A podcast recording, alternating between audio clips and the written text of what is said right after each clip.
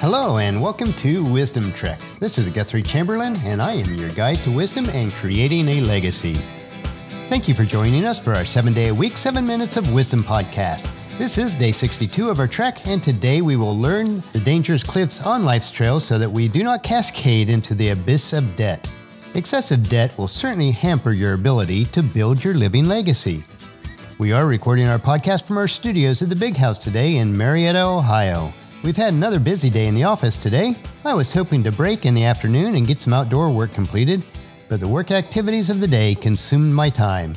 I was able to spray for mosquitoes this evening and prepare a little bit for our second weekend of our yard sale. We are continuing today with our It's Only Money trek. Each day, we will explore a different trail on our trek to true wealth. As we work hard and follow sound principles to acquire wealth, it is very important that we know which trails not to hike those are the dangerous trails that would cause us to lose everything that we have gained. So, our title today is How Not to Lose Money. As well as teaching us how to earn money, Proverbs warns us of the many ways in which money can quickly be lost. The following are some of the most common mentioned pitfalls. Our number one is don't be lazy. A lazy person not only fails to obtain wealth, but because of his laziness, he also neglects the resources that he currently has. Proverbs 24, verse 31. I walked in the field of a lazy person, the vineyard of one who had no common sense. I saw that it was overgrown with nettles, it was covered with weeds, and the walls were broken down. If you are too lazy to take care of what you already have, it will soon come to ruins. Next is Proverbs 27, verses 23 through 27. Know the state of your flocks, and put your heart into caring for your herds, for riches don't last forever, and the crown might not be passed to the next generation. After the hay is harvested and a new crop appears and the mountain grasses are gathered in, your sheep will provide wool for clothing and your goats will provide the price of a field. And you will have enough goat's milk for yourself, your family, and your servant girls. So you see that somebody who's not lazy will have an abundance. Number two is don't be greedy. Now, strangely enough, if you are greedy, it will often contribute to being in poverty.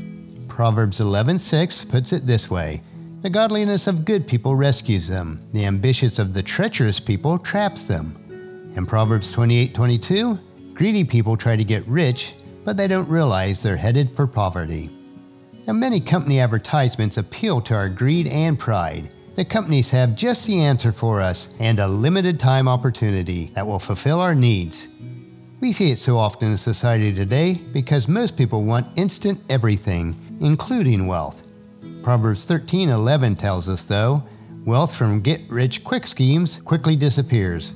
Wealth from hard work grows over time. Also in Proverbs 26:16, lazy people consider themselves smarter than seven wise counselors. And Proverbs 24:30, I walked in the field of a lazy person, the vineyard of one who has no common sense. Number 3, don't be impulsive. If you are an impulsive buyer, whether it is something small or large, you will soon come to see that wealth accumulated quickly slips through your fingers.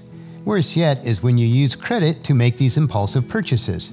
Proverbs warns us that being greedy and impulsive brings about poverty.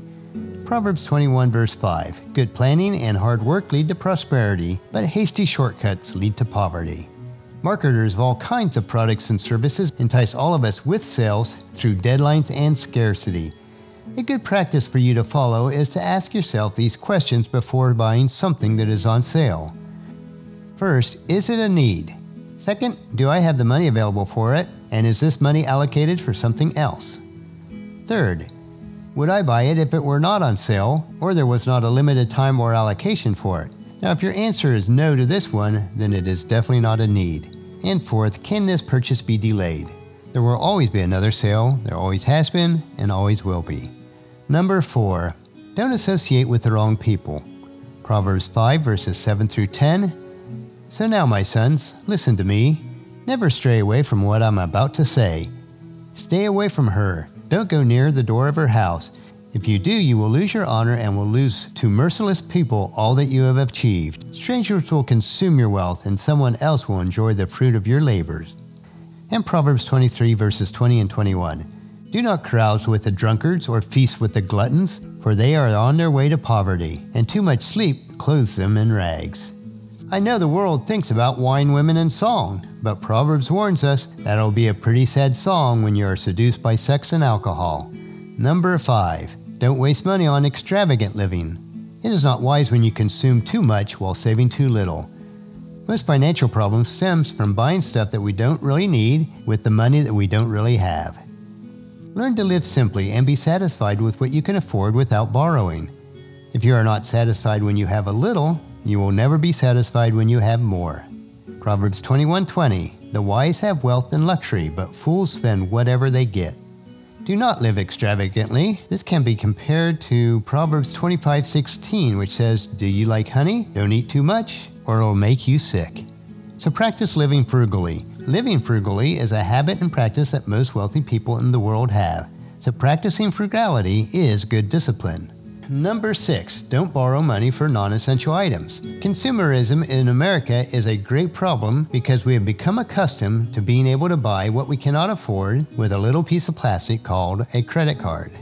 As I grow older and hopefully wiser, the more I realize that borrowing money should be reserved only for extreme emergencies or for items that actually increase in value, such as a modest home.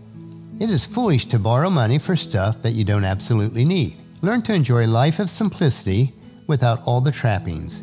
Anytime you owe money to someone else, you become their servant. Proverbs 22 7 Just as the rich rule over the poor, so the borrower is a servant to the lender. Another area that Proverbs warns us about many times is the danger of guaranteeing or co signing for someone else's debt. If another person cannot afford to make the purchase, then it is a strong indicator of their ability to pay. Maybe we would be doing them a bigger favor if they were forced just to wait for the purchase until they can afford it themselves. Proverbs 6 1 through 5 puts it this way My child, if you have put up security for a friend's debt or agreed to guarantee the debt of a stranger, if you have trapped yourself by your agreement and are caught by what you said, follow my advice and save yourself, for you have placed yourself in your friend's mercy. Now swallow your pride, go and beg to have your name erased. Don't put it off, do it now. Don't rest until you do. Save yourself like a gazelle escaping from a hunter, like a bird fleeing from a net. Also in Proverbs 17:18 puts it this way: It's poor judgment to guarantee another person's debt or to put up security for a friend. And Proverbs 22, verses 26 and 27 says, Don't agree to guarantee another person's debt or put up security for someone else. If you can't pay it, even your bed will be snatched out from under you. Or in common vernacular for today is, they'll take the shirt off your back.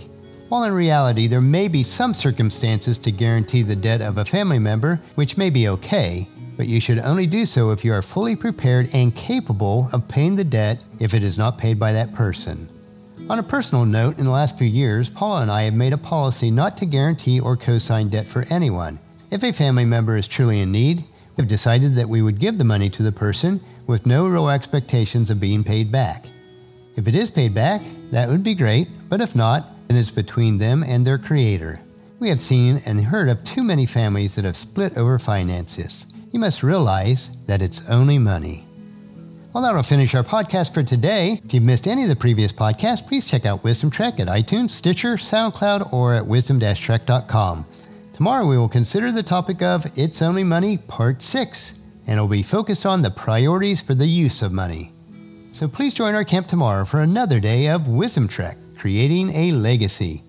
If you enjoy these daily doses of wisdom, I encourage you to take the time to invest in yourself in these three ways. Invest a little bit of your time to improve Wisdom Trek by leaving your name, email address, and comment, and give us some suggestions on how we can improve Wisdom Trek so that the wisdom and the insight best fits your needs. Second, invest in yourself by listening to your seven minutes of wisdom through Wisdom Trek each day. And third, invest in the life of others by sharing with your family and friends, in person or online, to journey with us on our Wisdom Trek.